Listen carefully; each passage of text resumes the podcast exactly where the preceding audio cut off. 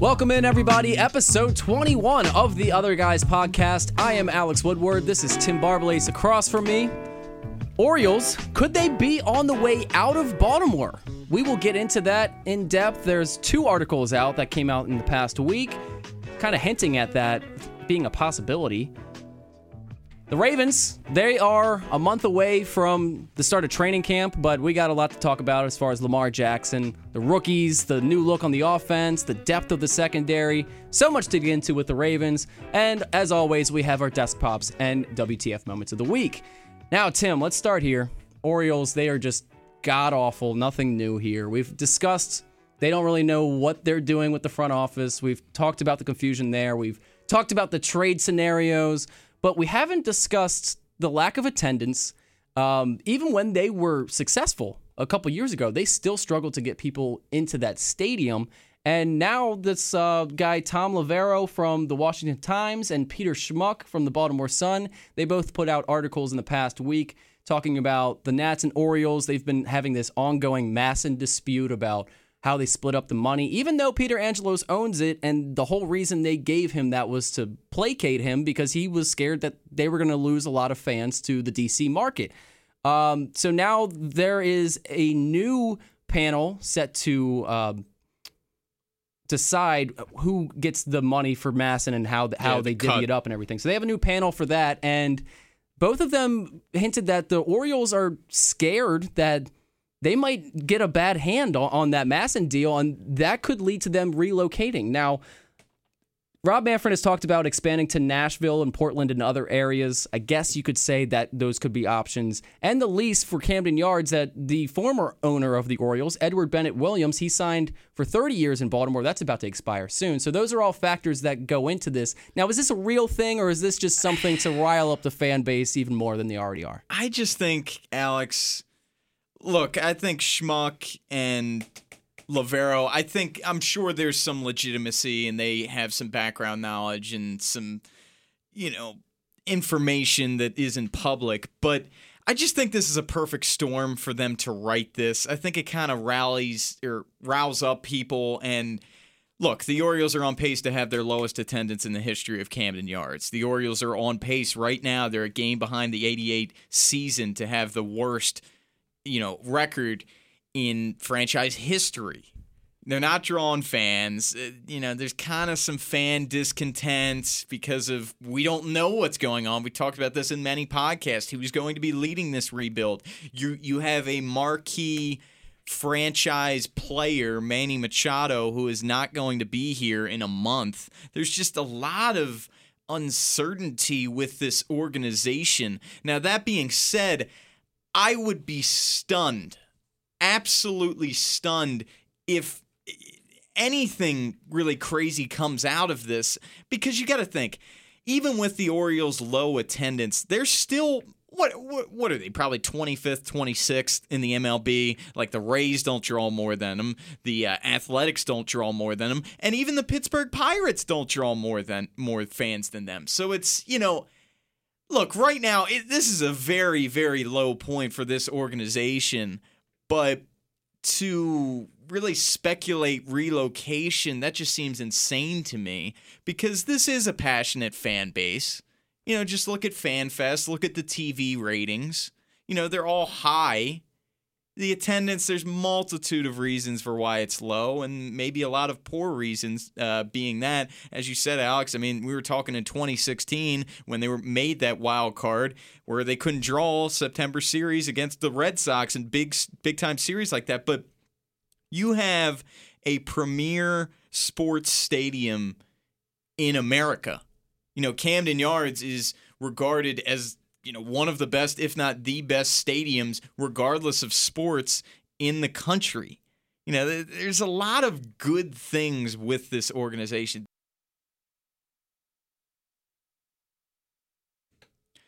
They do have a storied history from 1965 to 1985. They were the most winningest organization in all of sports. I just think it would be just a travesty for this team to relocate. It would just be insane.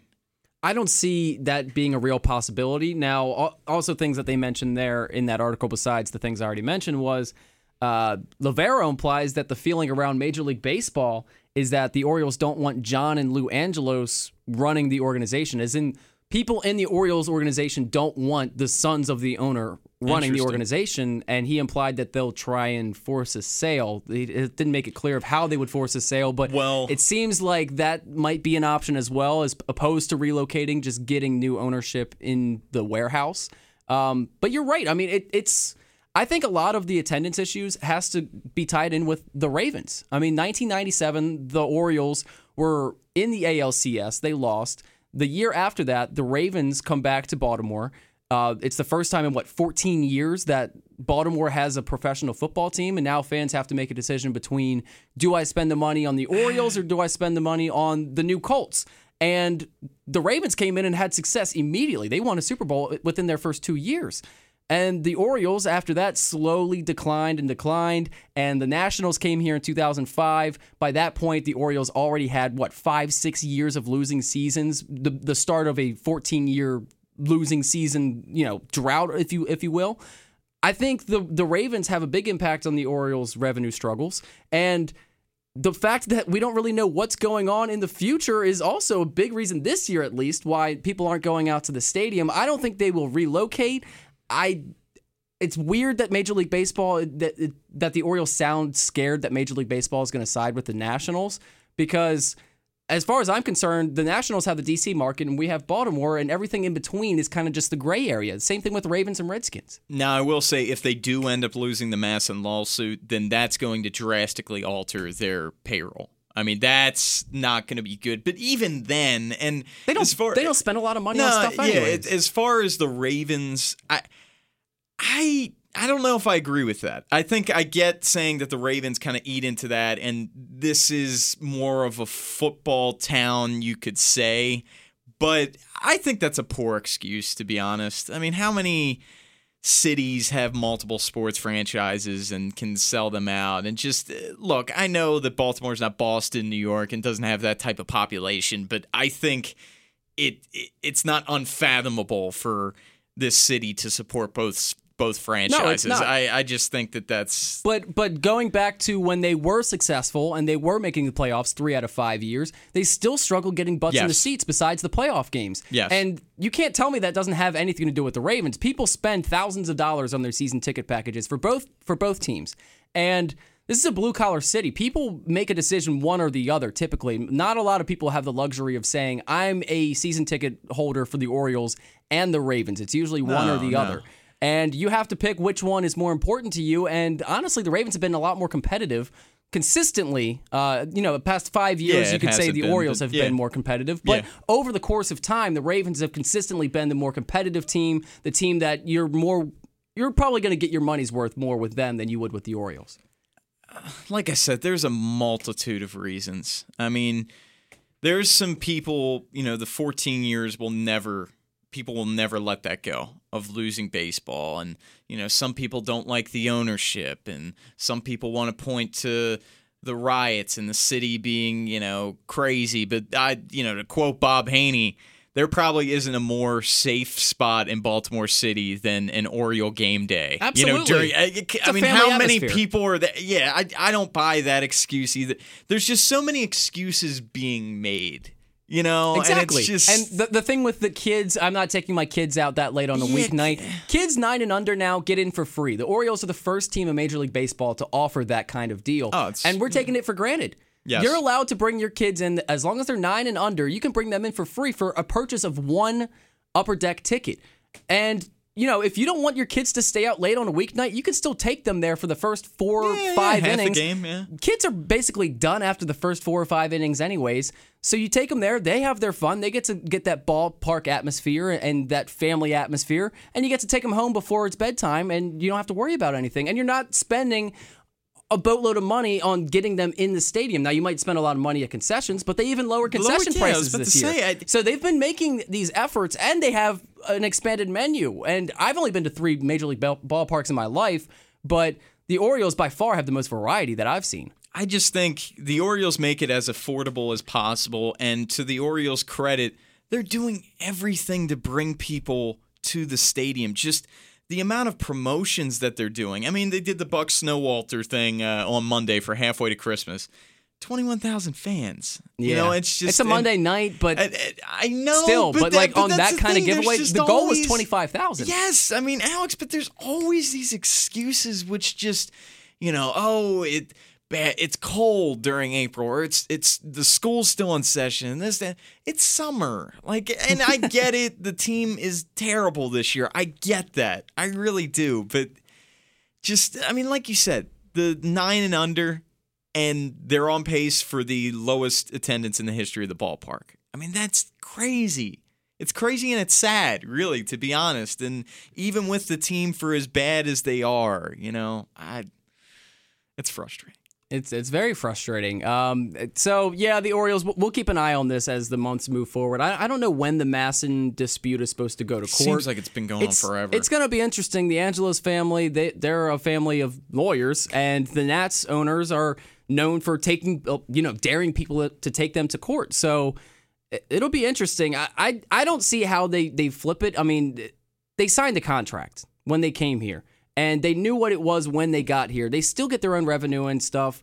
I mean, they might split it more, you know, down the line a little bit with the Nationals, but at the end of the day, a contract's a contract, and until that's over, I don't see how they can overturn that. But as far as relocating, I think it's just empty threats. I think it's just something to, you know, rile up the fan base Yep. some more. Everybody's already pissed off at ownership, anyways. We still don't know who the next GM is.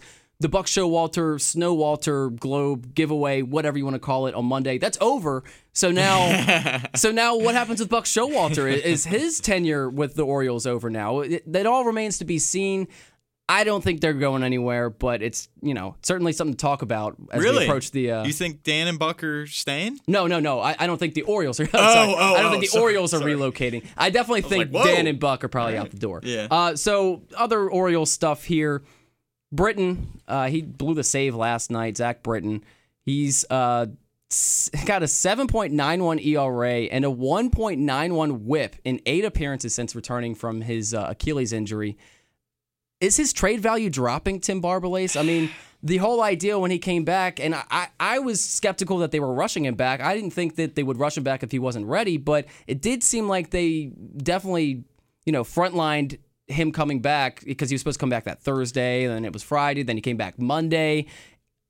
I don't think that he's giving them the performances that teams want to see, and they will still get value for Zach Britton. There's no doubt about that. But if he came back and that ERA is below five, I mean, I think his value is higher, obviously.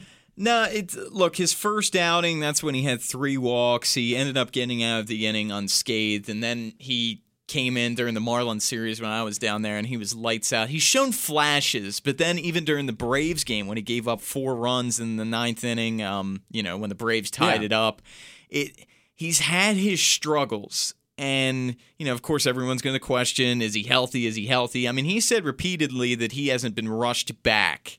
And with Zach, it's tough because if you're a contender, you know, and you really want that dominant Zach Britton type closer, he's definitely got to show you more within the next month. I mean, if you're dishing out these major prospects, and again, it's important to remind people he's a rental. You know, it's not like he's under club control next year. This is a guy that you're going only going to have for a couple months unless you re-sign him. I mean, you, you said best. They're still going to get value from him just from his uh, track record, but it is definitely concerning. I mean, Dan Duquette came out and said, and they're trying to pitch him as much as they can to really showcase him, but him kind of melting down and blowing saves that's that's not helping causes. Well, and, and think about it this way: last year, the Astros were the team that was most interested in getting him, but apparently they weren't offering enough to the Orioles. Now, what happens if they send that same offer this year because Britton looks worse and he's coming off an Achilles injury? I mean, they that's probably likely the kind of deal that they're looking at now because they can't hold that over other teams' heads of well, Zach Britton is this, he's that. because we're not sure where Zach Britton is anymore. I mean, he's his sinker still looks great when it's on, but when it's off, it's it's looking flat, and he's he's had trouble locating the zone. and he hasn't really humped up to you know 97 98 Yeah, miles per hour. down. yeah so it he's he's kind of a little bit of ways away and that's where it gets to you know saying again you know this guy suffered the injury during the offseason. You know you're still talking about him less than a year. Was it? Eight months nine months removed mm-hmm. from the injury again, you're not going to get the Zach Britton if you're a contender, and you have to factor that in your offer to the Orioles. Yep, and with Darren O'Day hitting the DL, they have less ammunition to trade on the market because now Brad Brach is a little bit more valuable to the Orioles, and Bleier hit the DL as well. So now you really only have Givens and Britton and Brach that are their mainline bullpen arms that are trade pieces, and I don't think Givens is going anywhere. No. Uh, he's really struggled this year. So it's either Brach or Britton, and neither of them have really lived up to their past expectations. I think if a team is bringing in Brach as the setup role, I think then you know I, I, there's He's definitely not a closer. no, he's not, he's not. But I think that's where Brach's value is. You know, he he made an All Star game. You know, being a setup man, and I think if a team just sees for Brad Brach for what he is, I think you could still get something there. Yeah, I think so too. Um, so Chris Davis, he got benched for what eight straight games, Yes. something like that. Yeah. He only played in like two of ten games. Yes. He was hitting 150 before that, or 149, or something terrible. He's come back uh, before today. He was four for 23, hitting at 174 batting average, which is better than what he was hitting, but still not great. But he did have two home runs, eight RBIs in six games since getting benched. He had uh, some big RBIs there. The one in the Brave series, Yes. which was you know a few feet away from a grand slam, that ended up being a bases clearing double. And he had the home run to put him up up top. And First game what was it last night? He hit the three run home run to put them ahead. His second home run of the game. So he is certainly starting to look a little bit better. The concerning thing is he's still striking out at a high clip 11 Ks and 23 at bats. I'm not saying Chris Davis is back to his old form, but he certainly looks way better than he looked before he got benched. I don't know. I, he went two for five last night. So if you take that out, what was he? Two for eighteen, a bunch of Ks. Because prior to last night, he had six straight strikeouts. If you remember, in six Yeah. uh, at bats. I look. I, you know, I was talking about this on on the show I hosted over the weekend. You know, I don't know what you do with Chris. I I I do commend the Orioles to at least accept the fact that hey, we can't keep trotting him out there every day, and they did bench him. It took long li- enough, Yeah, yeah. I, Yeah. I, exactly. But you still have four years left of the deal. You know, I, as much as everyone wants to DFA him and get you know release him, that's a ton of money. You know, that's what uh eighty some million dollars or whatever. If I'm doing the math there, it's it's you gotta hope that he plays himself out of it. But look, uh, signs are that he probably won't.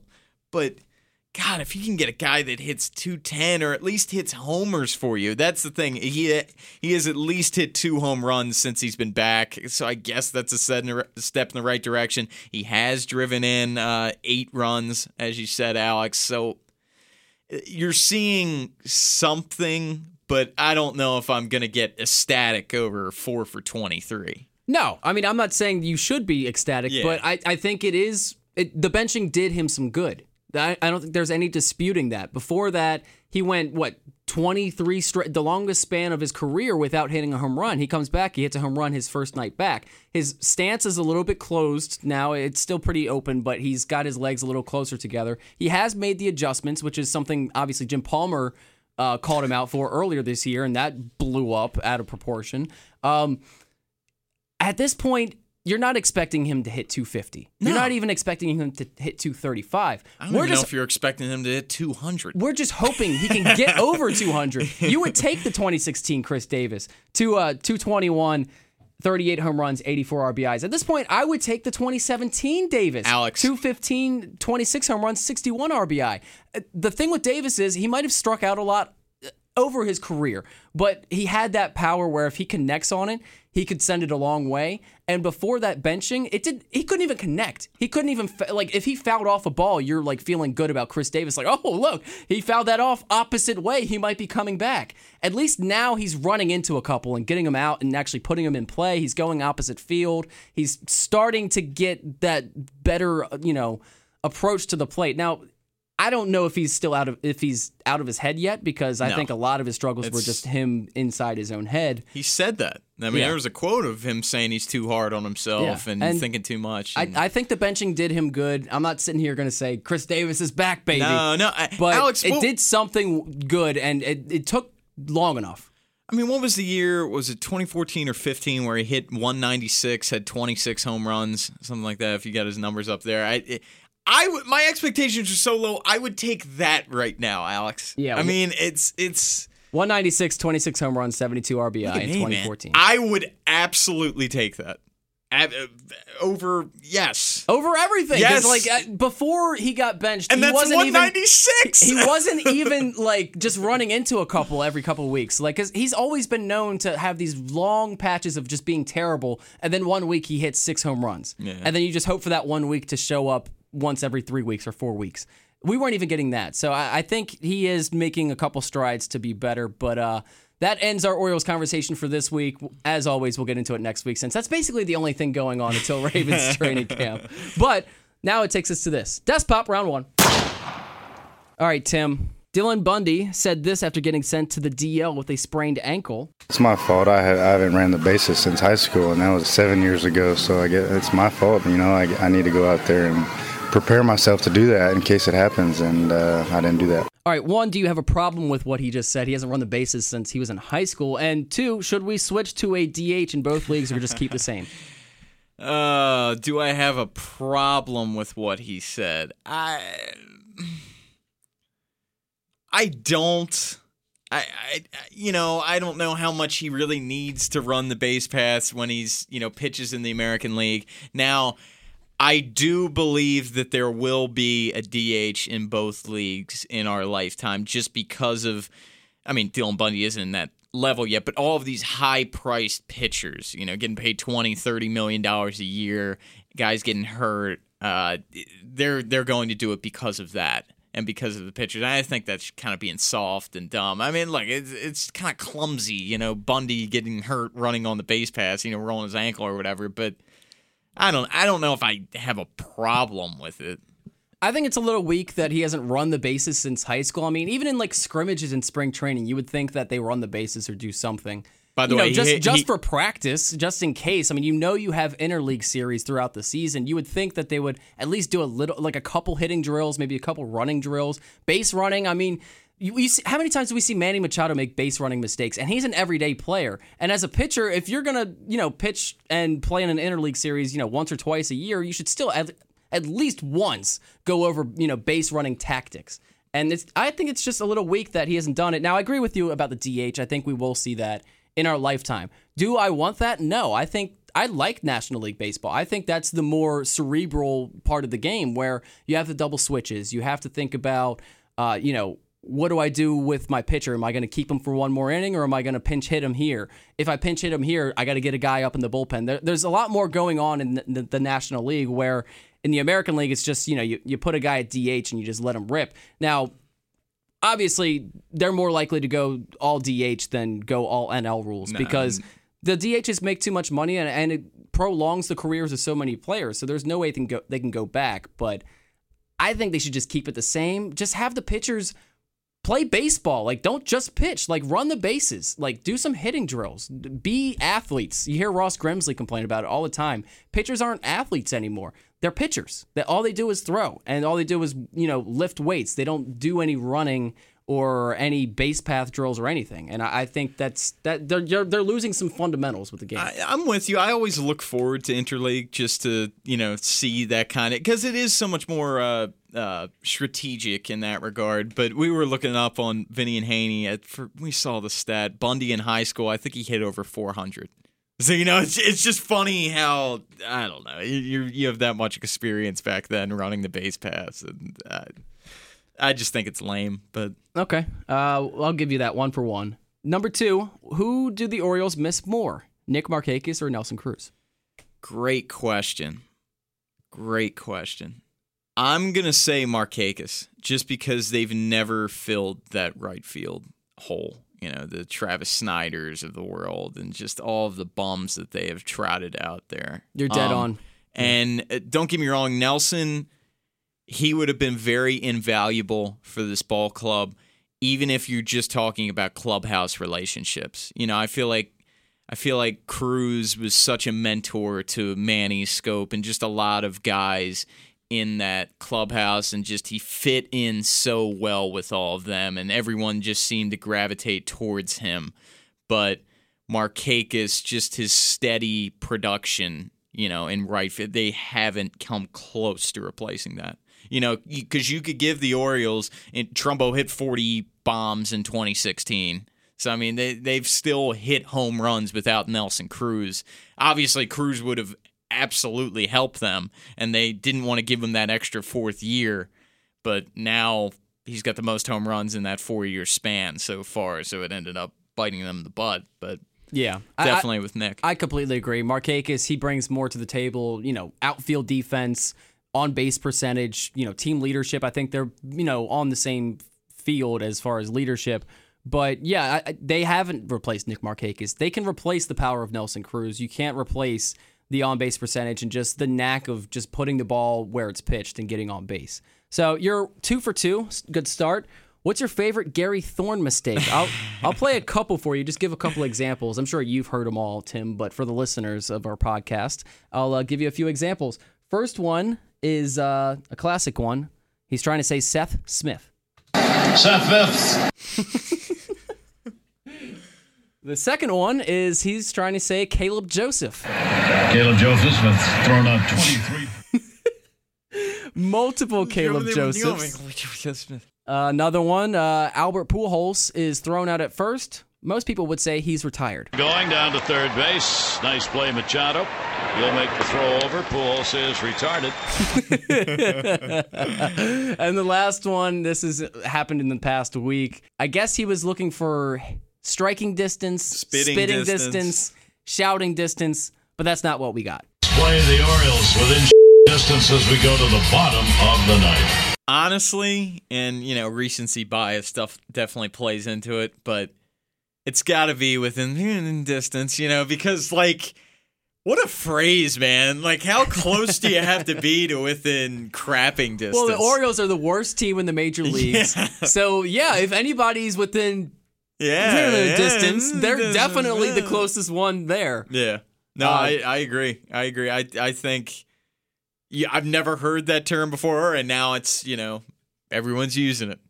It's all the rage. My favorite is is the Sm- Seth Seth- Smiths. Seth Fifth. Smith, Just 'cause- Smith, Everybody Seth does it, but he did it so many times. Seth Smith. Seth yeah, uh, Smith. Yeah, yeah. You got to just really slow yourself down when you're trying to say it, or else you give Seth Smith. Yes. As you said. Or you get this. Seth Fifth. I'm I'm marking you wrong. You- You're two for three All right, because I'll take it. I the- deserve it. The distance is good, but the Pujols one was really good too. I wish I could play that more, um, but I can't.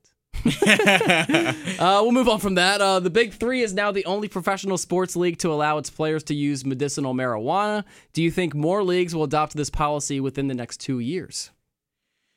Well, the NFL CBA is up in 2020, um, I'm pretty sure, and I guarantee you the next CBA for the NFL, they're going to have medicinal marijuana. I'm not sure when, you know, NBA's up. I know they just recently did one. I didn't think it for it was for probably 4 years, 5 years, something like that. I think I could easily see NBA doing it as well. I, definitely soon. I think NFL is probably going to be the first one, just because it their collective bargaining agreements up the soonest. I think Mm-hmm. I'm pretty sure, and that's that because that's been a sticking point for their players for a while. Um, Yeah, the so addiction I- to pain pills. Yeah, I I see that happening. Yeah. I, I agree. Three for four. Um, I think the NBA is probably going to be the ones to do it first, just because I think they have a better relationship with their players, That's where true. they can they have an easier route to That's true. accomplish that and have those negotiations. And they're pretty lenient on their marijuana policy in the NBA, anyways. I'm pretty sure everybody in the league smokes weed. I mean, Yeah. especially J.R. Smith smokes enough weed for everybody in the league. Yes, he does. and Yes, uh, he he, does. continues to play every year in the playoffs. Uh, all right, number five, you are three for four. Would you rather watch playoff hockey, Tim Barbalace, Here we go. or a World Cup soccer match? Oh man, you're really killing me. Yeah, hockey. I mean, I I definitely say Okay, hockey. I was gonna Yeah. really no, some respect for no. I I definitely say playoff hockey. all right, all right, four for five. I just soccer. It's. I mean, I guess I watched it a little bit four years ago when the United States were making a little bit of a run, but I I just kind of like okay, I guess we're this is the time where we're supposed to pretend we care about soccer. It just you know? takes so long, Oh, and yeah, and like people say, it's a fast-paced game. No. It's fast-paced if you're playing it. Yeah. Watching it, I mean, the field is Ginormous, ginormous. Like it's huge. Yeah, it's Ice hockey is just nonstop, like just Yeah. hits and like passes, shots, saves. Everything's going on all at once. Where soccer, it's just so long and deliberate. It Yeah, so yeah. long. All right, five for plus six. draws are stupid. Ties are stupid. Ties are and stupid. it's zero zero draw. in the World Cup. Yeah, How does that even work? All right, I guess I just wasted two hours of my life. Exactly. It's it's really dumb. Not a big not a big soccer fan. No. Not at all. All right, four for five. NFL.com ranked John Harbaugh as the fifth best coached in the league. Is that ranking justified, or should he be lower? We were talking about this on Vinny and Haynie yesterday too. I look, John Harbaugh. I think since 2008, the stat is he has the fourth most wins in the NFL. That being said, it's a "What have you done for me lately?" Uh, in the NFL, and he is his team has missed the playoffs three straight years and four out of five. Now, I do think he's kind of overachieved with some of those teams, specifically 2013. I didn't think they had much talent. I will give him credit for keeping the locker room together in 2015 when they had all those injuries and they ended up going 5 and 11.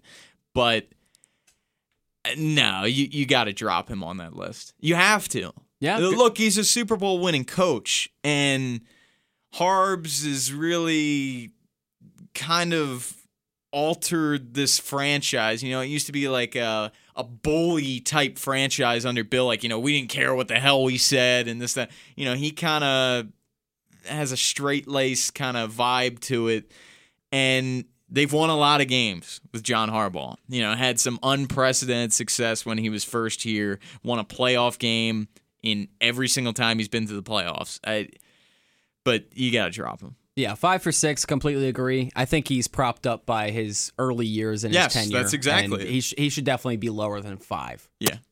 All right, Desk Pops round two. All right, we'll get into this a little bit more later, but Alex, you think Kawhi to the Lakers? Yes, I think Um, so too. I I don't know if LeBron is going to the Lakers. I don't think they get the deal done before LeBron opts out of his contract. But I think eventually Kawhi does go to the Lakers. Um, now, what it takes to get Kawhi there, I have no idea. That's the problem. I mean, is Kuzma. They they just They don't, don't really have like a ton of trade pieces to equal a Kawhi, and apparently the Spurs are trying to get a similar uh, trade haul that Kyrie Irving got and Paul George, and I don't know if they get that with the Lakers. What's interesting is. The uh, Celtics are apparently rumored to be involved now too, the and then if you trade Jaylen Brown or Tatum, I and- think that's detrimental to their team because they haven't even seen what Kyrie and Gordon could do with these young guys. I mean, last year Gordon got hurt in the first game, and Kyrie Irving was hurt for most of the year. And you saw Jayson Tatum and Jaylen Brown really flourish in that in that offense. And if you put a Kawhi Leonard in there and trade away a Jayson Tatum or a Jaylen Brown, or you trade away Gordon Hayward, it's like why did you even sign him? Like why did you even get him? I don't know how that would work. Um, I don't think Kawhi wants to go to the East Coast anyways. I think he wants to stay in the West. Um, if LeBron goes to the Lakers with Kawhi Leonard, that should be really interesting because instead of the yearly, oh well, you know, whoever comes out of the West wins, yeah. or you know, whoever, the Golden State, they're going to win it. Yeah, Uh, yeah. You'll have that battle in the Western Conference Finals, which will be cool, but uh, definitely lowers the Eastern Conference Oh, by, dude. by a long shot. Oh my god, yeah. Um I'll give you that one for one because I think I think he's gonna end up going there. I just think Kawhi's he's being such a pain in the ass right now. I mean, he's not them. going to the Clippers. What are the Clippers no, going to give no, him? no, nothing. Um, went to a wedding last weekend. I caught the garter, Alex Woodward. Ooh. I did, and uh, I had to put it on an old lady's leg. Oh, Yeah, the old it was- lady. yeah, very interesting. Was it very sexual? Uh, yeah, I get tried to make it as I went like deep in her dress, You- dude, like way up Yeah, in there. you use nothing but your teeth, right? Yes. Yeah. um, have you ever caught the garter at a wedding? No, for that exact reason. No? I, I don't want that awkward situation. I've only been to like three weddings as an Yeah, that- adult. well, that was the Um, first I went to really, a couple when I was a kid, one. but like, uh, no, I avoid the garter. Avoid Um, it? Okay. Yeah, because I don't want that I awkward situation it. where you have to put it on some woman's leg that you have no idea who they are. In your case, an old lady. Sometimes, you know, the rare occasion you might get a hot girl, Yeah. and you're like, oh yeah, sweet, I get to do this. Everybody's Yeah. looking. Maybe I'll get her phone number afterwards. But I feel like the odds of that are few and far between. I just, you know, I mind my own business. I stay away. And the girls that are running for the bouquet, I stay away from them too. You see, I didn't really know what was going on. You know, I was pretty drunk at the time. Like, oh, single guys out here, you know, kid th- throws You the just got garter. those soft hands. You, yeah, you can't well, help but no, catch it. dude, I like one hand moss, you know, some guy, and I was like, yeah, hell yeah, you know, and, and then they're like, oh, you gotta put it on her leg, and I turn around and I see the grandma. I'm Hey, like, honey. Put it on my leg. hey, toots, you know. Put it yeah, up I- higher. My husband hasn't touched me either in years. Even though you haven't caught the garter, Alex, I'll give you two for two. Okay. I like your I like your logic there. Um, I know I think I've asked this for a desk pop a couple weeks ago, but we're about to find out tomorrow. Does LeBron leave Cleveland? Yes. Yes. I I really think he stays, man. I I disagree. I mean, we played that quote a while ago about him saying, you know, he was gonna, you know, his family factors into it, where he's at, and I think the Cavs are gonna do everything in their power to build around him. Now, as I said this last time we talked about this, it wouldn't shock me if he leaves, but I maybe he opts out and signs another one year deal just to get the increased you That know, I pay see. bump. That I could see. Yeah, the increased pay bump. But I, I really think he's gonna sign with Cleveland. See, I think the whole J.R. Smith debacle and him punching the whiteboard and breaking Yeah. his hand and uh, just the way he talked about he wants to play with guys with good basketball IQs. Yeah. He wants to play with And I cerebral players. I think that was all hinting at him, you know, having one foot out out the door already. Um, I could see him signing a one year deal, um, but and leaving after that. I just think he's so worried about the Michael Jordan versus Oh, yeah, LeBron absolutely James comparison, and, and, and he needs to chase that that fifth ring to get to five rings to be on MJ's level because that's really you know the or I guess MJ is six, Six. right? Yeah, Yeah, so six. he needs to get to Kobe's five. six. Yeah, Kobe's five. So he is in this just search for rings, and I don't think he cares that much about staying in one spot and you know really building his legacy like Shaq suggested he should do.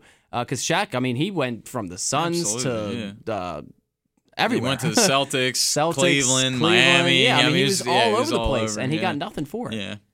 Um, two for three. Snowballs or Ritas?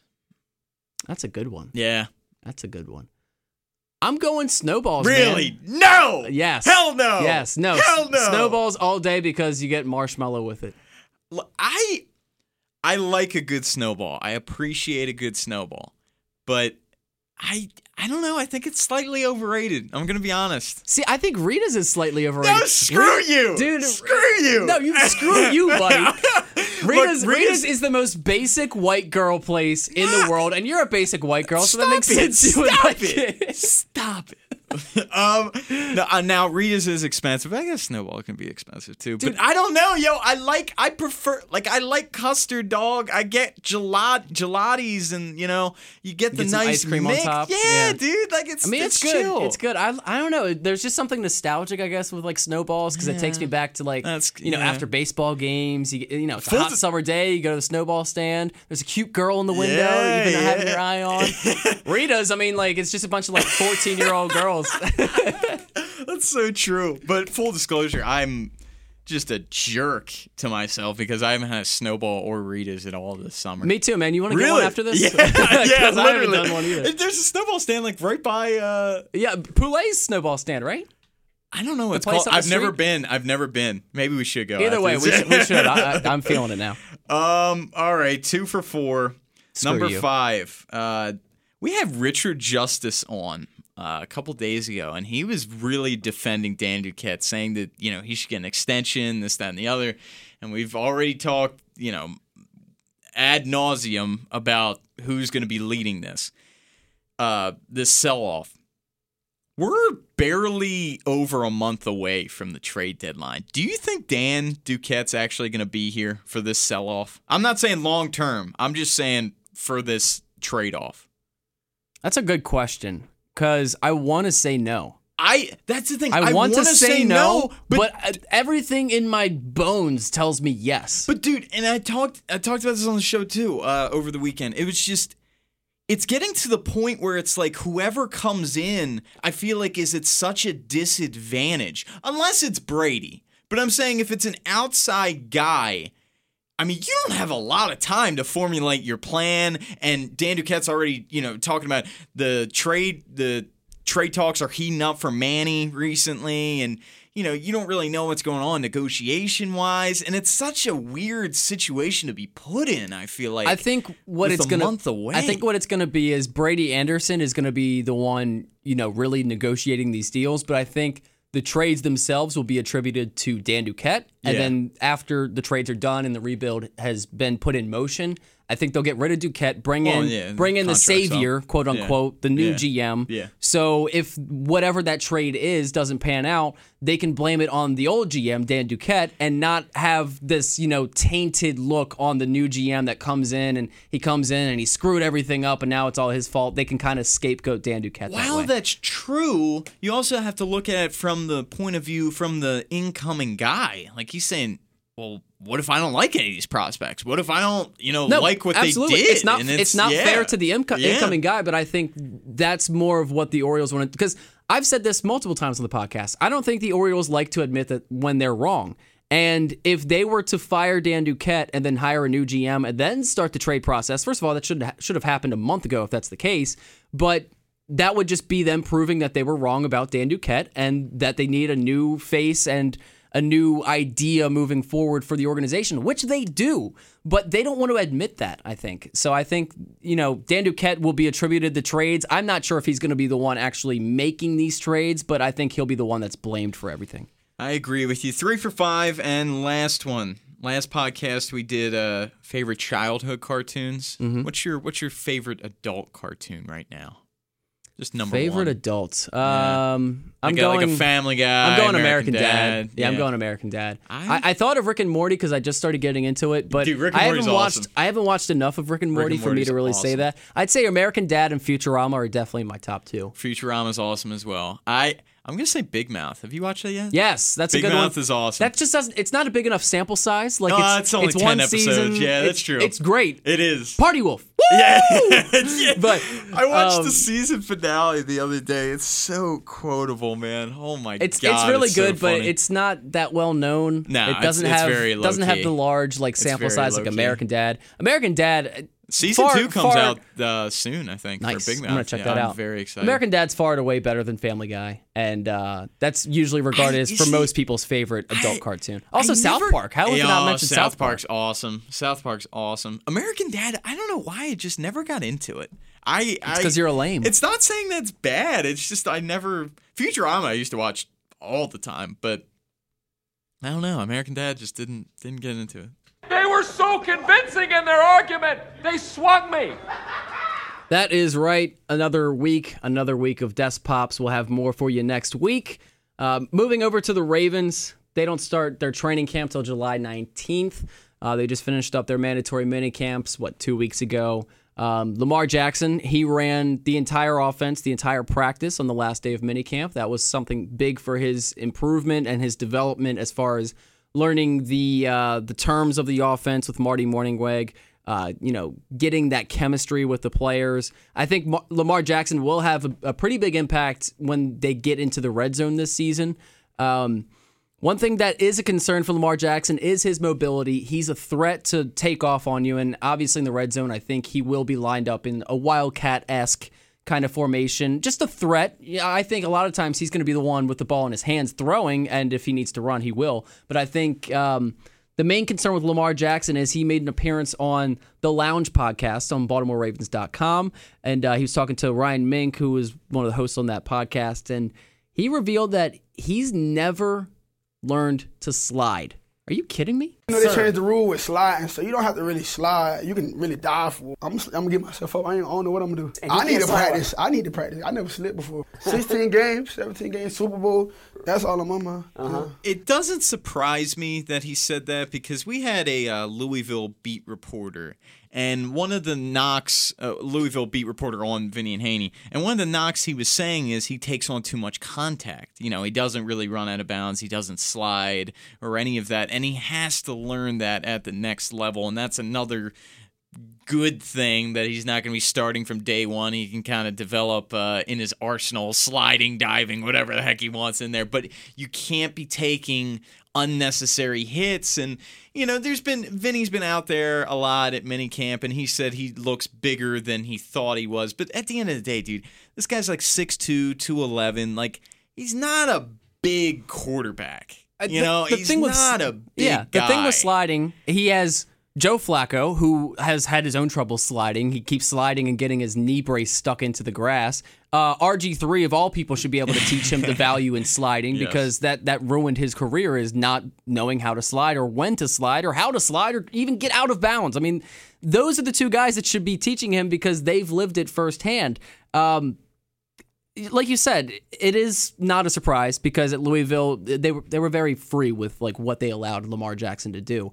Um, I just think if he wants to make it in this league, he definitely needs to know how to get out of bounds and slide. Russell Wilson is the perfect example of you know a mobile quarterback that has perfected you know how to get positive yardage with his legs without you know taking hard contact and really taking that toll on his body. Cam Newton, I mean, he's like the worst example. Cam Newton looks for contact. I mean, he has the body to do that. Lamar Jackson doesn't. No. I went to minicamp twice and watched the practice, and if I didn't know what number Lamar Jackson was, and you can barely see the numbers on their jerseys, anyways. But if I didn't know what number he was, I wouldn't have been able to tell the difference between him and RG three because Yeah. with pads and the helmets on.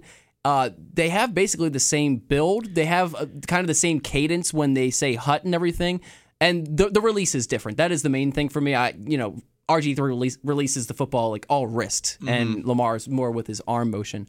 But yeah, they're like the same size, and that's got to be concerning. Yeah, that's definitely something I'm very interested interested in seeing next off season is I'm sure they're going to really have him in the weight room and maybe puts on an additional 10 15 pounds because he's he has to. I mean, you you want to see him to get maybe at least 225, you know, maybe 230 cuz taking those, you know, hits at 211 like he's he's going to break down. Yeah, and uh, like I said, in the red zone, which is where I think they'll use him the most, those you know impacts are like multiplied Absolutely. because there's so many more bodies coming at you at like a smaller Yep. rate of you know the field.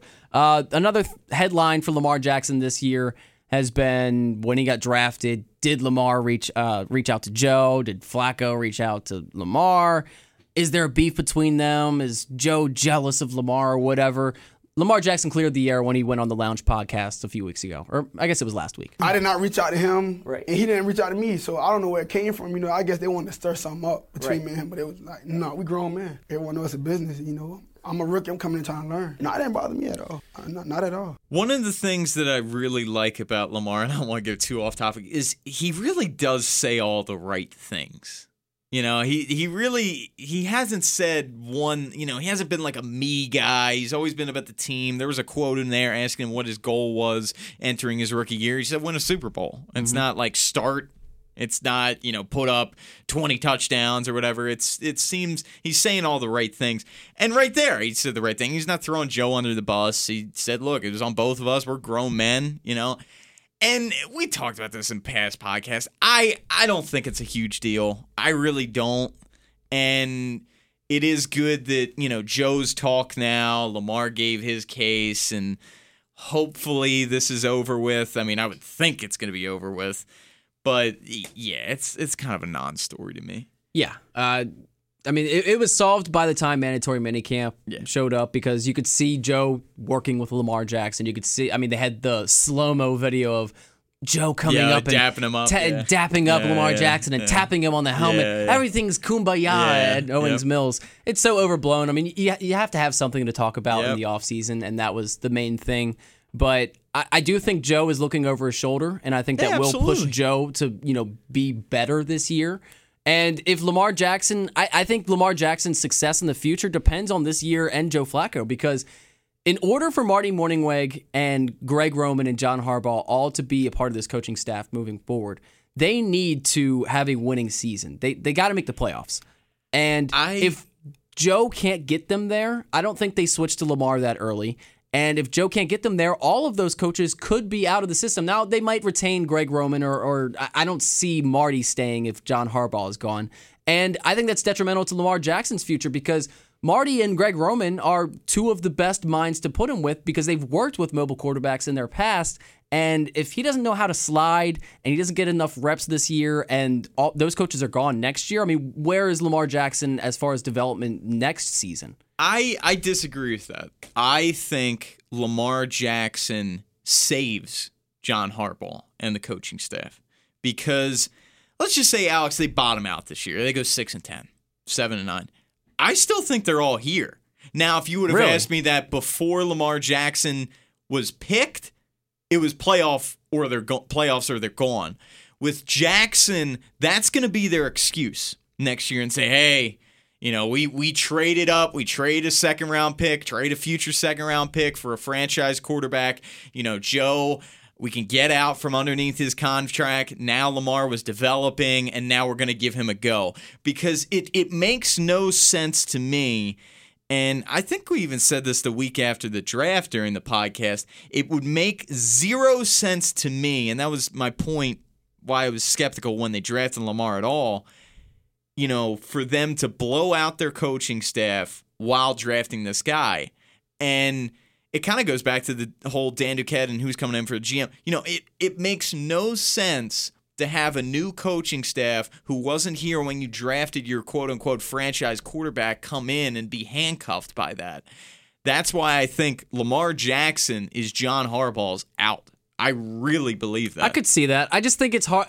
It's hard for me to sit here and believe that a team misses the playoffs four years in a row. I'm with five of the last six years with the I'm same head coach, and they million- retain him. I don't care if they drafted him. They drafted him because they think he's a great player. I don't think they drafted him saying, "Let's get this guy so we can keep John Harbaugh around." I don't think that's that was the mindset. I think they that that is a possibility, but it's the fans are going to be out, you know, out of their minds if they miss the the playoffs for the fourth straight year and there's no changes Now you say- besides quarterback. Now you say that, but that is what's going to get the fans excited. What, Alex? I can't remember. You know, it's been years at this point, probably after the Super Bowl, that fans have been this excited for Ravens football. In my opinion, just calls and just, you know, everything with the fan. Everyone's drinking the purple Kool Aid. Everyone's really pumped for this season. And I think a lot, a majority of the optimism came from draft night. It came from the Ravens making that unprecedented, really unprecedented move. That was the first time they traded back into the first round since uh, 2003 when they trade back in, got Kyle Boller. You know, yes. that doesn't. no, but seriously, it's Yeah. it, it's a massive move. The Ravens love draft picks. They traded away a future second round pick in 2019 to get this guy. The Ravens Ravens fans have been clamoring for just excitement on the offense. And a lot of them think that Lamar Jackson can provide that. So, yes, I agree with you. It's completely unacceptable if the Ravens miss the playoffs four straight years. You know, they haven't done that since they first came to Baltimore in 96, 97, 98, 99, and then won the Super Bowl in 2000. You know, this hasn't happened. But they're going to sell the fans on look, this is a new era of Ravens football. Joe Flacco is gone. Lamar Jackson, there's going to be a completely different offense with him at the helm. And that's what they're going to sell the fans on. And I think the fans would be excited for that. Now, I agree there's going to be a lot of pissed off people missing the playoffs five out of six years, you know, four in a row. But I'm telling you, that's what they're going to sell the fans on. I, you know, I we're just gonna agree to disagree. I, I, I can see where you're coming from, but I, I, it's just hard for me to sit here and think that if they miss the playoffs four years in a row, they do that. They have Lamar Jackson. How much of them moving up in, in the first round has more? I think it has more to do with how they feel about Lamar Jackson than how they feel about Lamar Jackson in a John Harbaugh system. I think it's more about they think that this is the future. This is our chance to get that next guy after Flacco. And after this year, Flacco doesn't work out. We can get out from under that contract. We can put a new face in there. We can get a new coaching staff, put new faces on the coaching staff, just have a complete new look of the Ravens.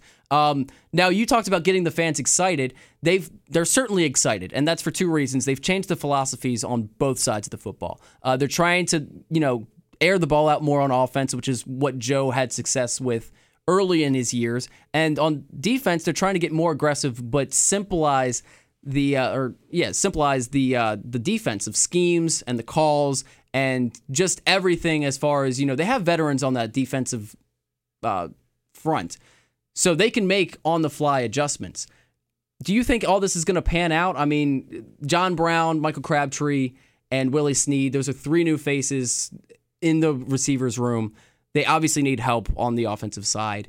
Um, I think the the offensive changes are probably more likely to pan out quicker than the defense. I think the defense is going to. I think the defense is going to. I think the defense will be better than the offense, but I think the offensive changes will be more noticeable in the first few weeks. Uh, well, if you're saying noticeable, I agree with that. But the Ravens want to go back to having the deep passing attack, like you said. But do these receivers fit that? John That- Brown does. John Brown does, but again, I'm skeptical of Brown. You know, just he's already hurt. He's already missed mini games. I mean, uh, mini camp. I've I've told you for a while, and before the Ravens even signed him, I you know I wanted the Ravens to sign Willie Snead, and I even told you I think he's going to be the most underrated signing of the offseason. I think Willie Snead's going to be good, but again, that's a slot guy, that's an intermediate guy, and that's kind of what Michael Crabtree is. You know, John Brown can stretch the field, Chris Moore can stretch the field, and he's reportedly had a very good offseason, but how much can you really trust him? I just don't know if they you know, Andrews, I feel like you can get him on the seam and, you know, maybe even Hayden Hurst to an extent, uh, hit him on seam passes. But I don't know if this is a vertical offense with those guys. That's not to say that this offense can't succeed. You know, they just need to have more chunk plays, 15, 20 yards. You know, that, that works I think too. that's where Crabtree comes in. Absolutely. Because he's actually really underrated as far as the work he does on the outside parts of the numbers, Yep. uh, wh- you know, more closer to the sidelines. Mm-hmm. He's had a, a ton of contested catches in the air after 20 yards. I think that'll be a big impact. I think Hayden Hurst's ability and Mark Andrews' Yes. ability to find that soft spot in coverage, they'll be able to get bigger chunk plays Yeah. against zone defenses in third and long situations. They don't have to rely on so many check downs to tight ends that aren't really athletes that can't really do anything once they touch the ball. Um, I think Alex Collins will have a big big role in this offense, and I think they'll go more towards that. Uh, 2013 Kubiak thing where they get the ball running and they work off play action and they have Yes. options to pick from now. Uh, I like I said, I think the defense will be better than the offense, but I think you'll see the adjustments made on the offense quicker than you'll see the adjustments on defense because the adjustments on defense aren't really anything that you're going to be able to like really just point out and be like, oh man, that. That's that's a, a Wink Martindale thing because they're just going to blitz more. Yes, and it's going to be, be more more aggressive. more communication on the defensive side as far as Weddle's leadership and CJ Mosley making adjustments and making audibles.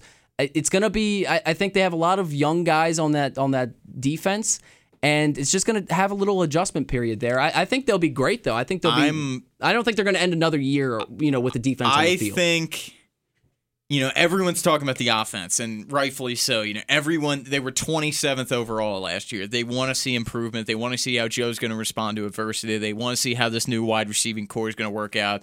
The tight ends, but this defense to me has really flown under the radar. I think they've returned every single starter from last year.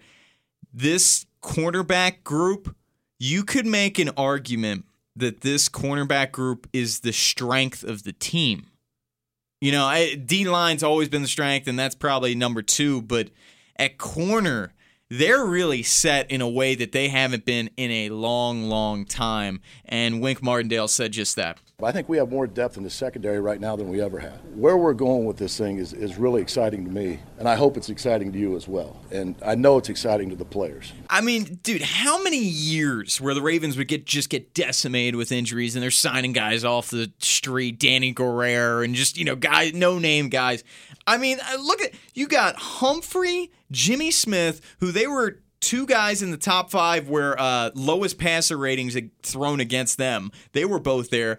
You got Tavon Young coming back from the ACL, who had a very nice rookie Great year in corner. 2016. Great slot guy.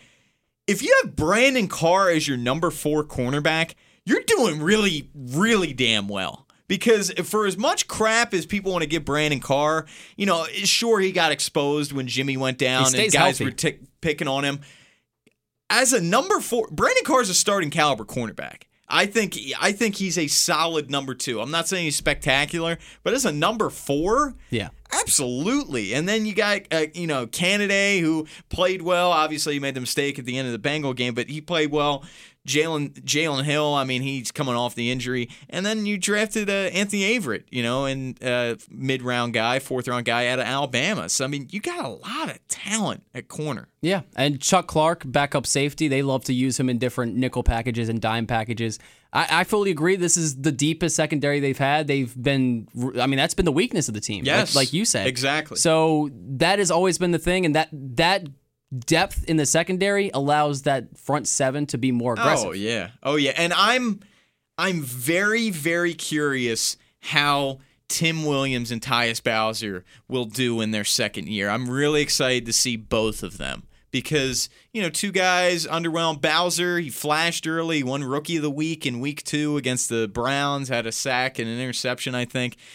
But I'm really excited to see their, you know, jump in year two, and I think it could be huge. You know, if if they could combine for eight, ten sacks between the two of them, I mean that could go a long way. And I'm expecting a big jump from Matt Judon. You heard here first on the other guys podcast. Matt Judon double digit sacks this year. I think he leads the team in sacks. I mm, yeah, I could see it. I could uh, see it. Yeah, Suggs. Is, Yeah. Suggs is great, but I think his his best years are behind him. I- Matt- Judon is going to surpass him. Matt Judon, again, you heard it here first, is the next young Pro Bowl Ravens defensive player. Ooh. He's going to be a Pro Bowl. Okay, fair he enough. Will be. I'm not. I'm not going to call it this year, but he will be a Pro Bowl.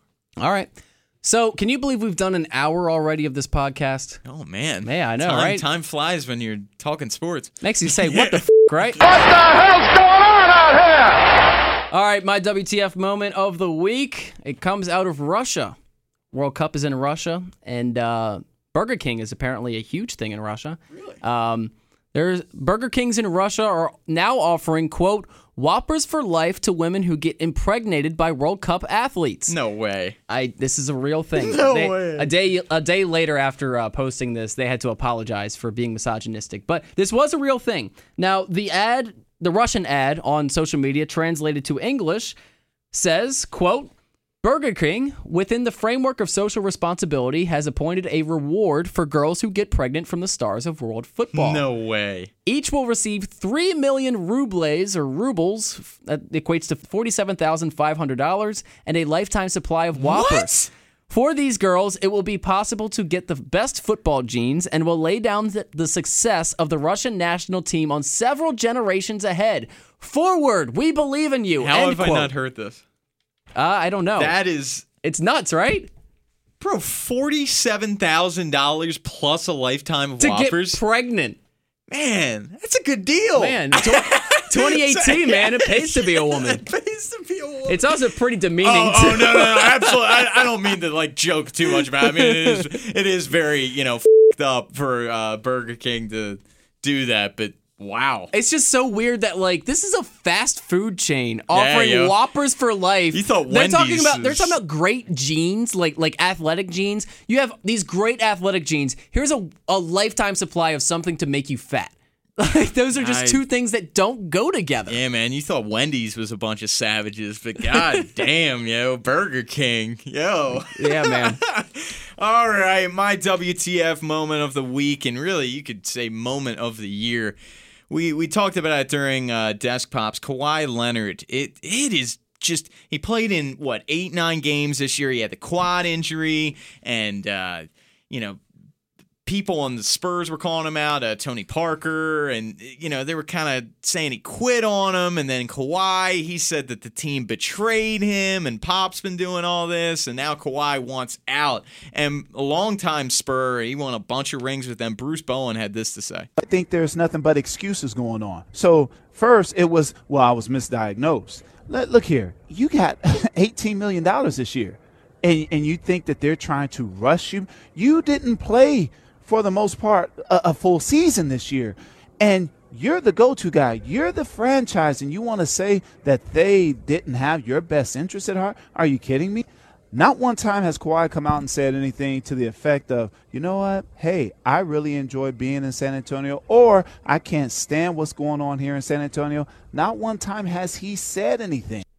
I I agree with Bowen. I mean, it's it's just been such a poorly handled situation by Kawhi. I mean, I, I really can't say I blame the Spurs at all. I just a bizarre, you know, situation. makes you say what. Uh, absolutely, man. the whole the whole thing is weird, but uh, that's it for this week on the other guys. I'm Alex Woodward. He is Tim Barbalace. We'll be back at you next week. Uh, we say this every week. Maybe there's an Orioles trade next week.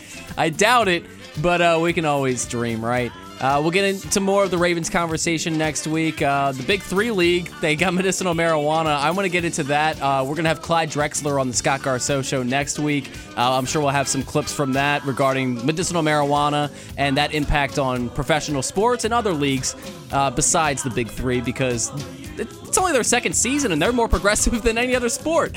Uh, but until next week, I'm Alex Woodward. He's Tim Barbalace. Until then, we'll tumble for you.